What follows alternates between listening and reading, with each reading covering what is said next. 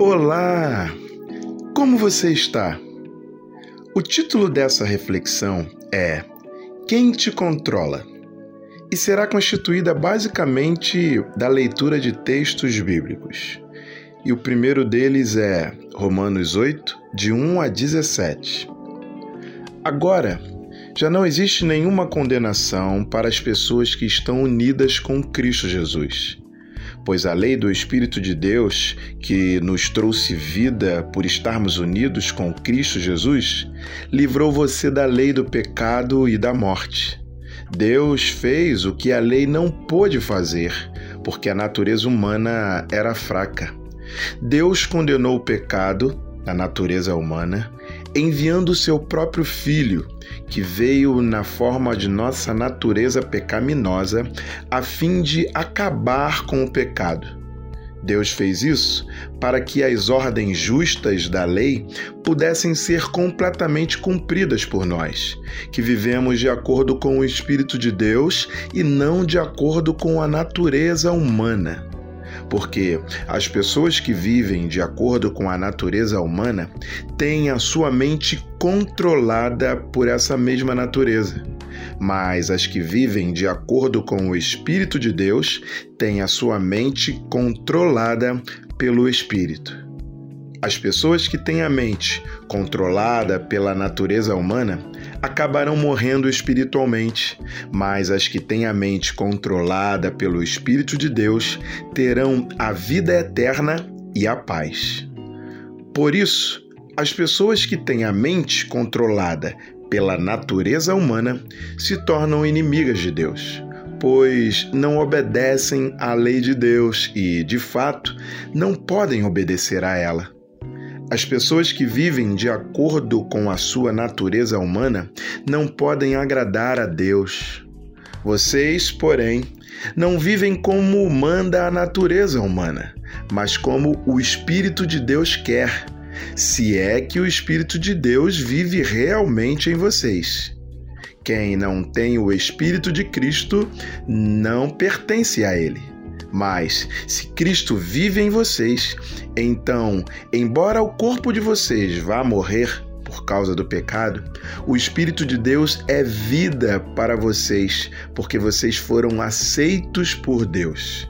Se em vocês vive o Espírito daquele que ressuscitou Jesus, então aquele que ressuscitou Jesus Cristo dará também vida ao corpo mortal de vocês por meio do seu Espírito que vive em vocês. Portanto, meus irmãos, nós temos uma obrigação, que é a de não vivermos de acordo com a nossa natureza humana porque se vocês viverem de acordo com a natureza humana, vocês morrerão espiritualmente. Mas, se pelo Espírito de Deus vocês matarem as suas ações pecaminosas, vocês viverão espiritualmente pois aqueles que são guiados pelo Espírito de Deus são filhos de Deus. Porque o Espírito que vocês receberam de Deus não torna vocês escravos e não faz com que tenham medo. Pelo contrário, o Espírito torna vocês filhos de Deus. E pelo poder do Espírito dizemos com fervor a Deus: Pai, meu Pai. O Espírito de Deus se une com o nosso espírito para afirmar que somos filhos de Deus. Nós somos seus filhos e por isso receberemos as bênçãos que ele guarda para o seu povo e também receberemos com Cristo aquilo que Deus tem guardado para ele. Porque se tomamos parte nos sofrimentos de Cristo, também tomaremos parte na sua glória. O segundo texto é 1 João 3, de 8 a 10. Quem continua pecando pertence ao diabo, porque o diabo peca desde a criação do mundo. E o Filho de Deus veio para isto, para destruir o que o diabo tem feito.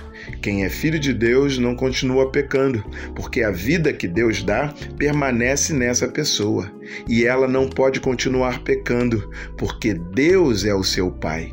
A diferença clara que existe entre os filhos de Deus e os filhos do diabo é esta: que quem não faz o que é correto ou não ama o seu irmão não é filho de Deus. Como diz o Evangelho de João, no capítulo 1, versículo 12, mas a todos quanto o receberam, Cristo, deu-lhes o poder de serem feitos filhos de Deus, a saber, aos que creem no seu nome. Isto me leva a entender que o que nos faz filhos de Deus não é a carne ou local onde nascemos, mas a presença do Espírito Santo em nós, certificada por nossas ações uns para com os outros e para com Deus, como prova de que cremos em Cristo Jesus. E é essa convicção contínua sobre quem me controla que me assegura no presente o que creio e espero para a eternidade. E aí, quem te controla? Bem, eu sou Gelson Costa e este é mais um instante de reflexão. Talvez não de forma tão simples e rápida, mas desejando, porém, que tenha profundidade suficiente capaz de promover algum resultado em você que ouve. Deus te abençoe.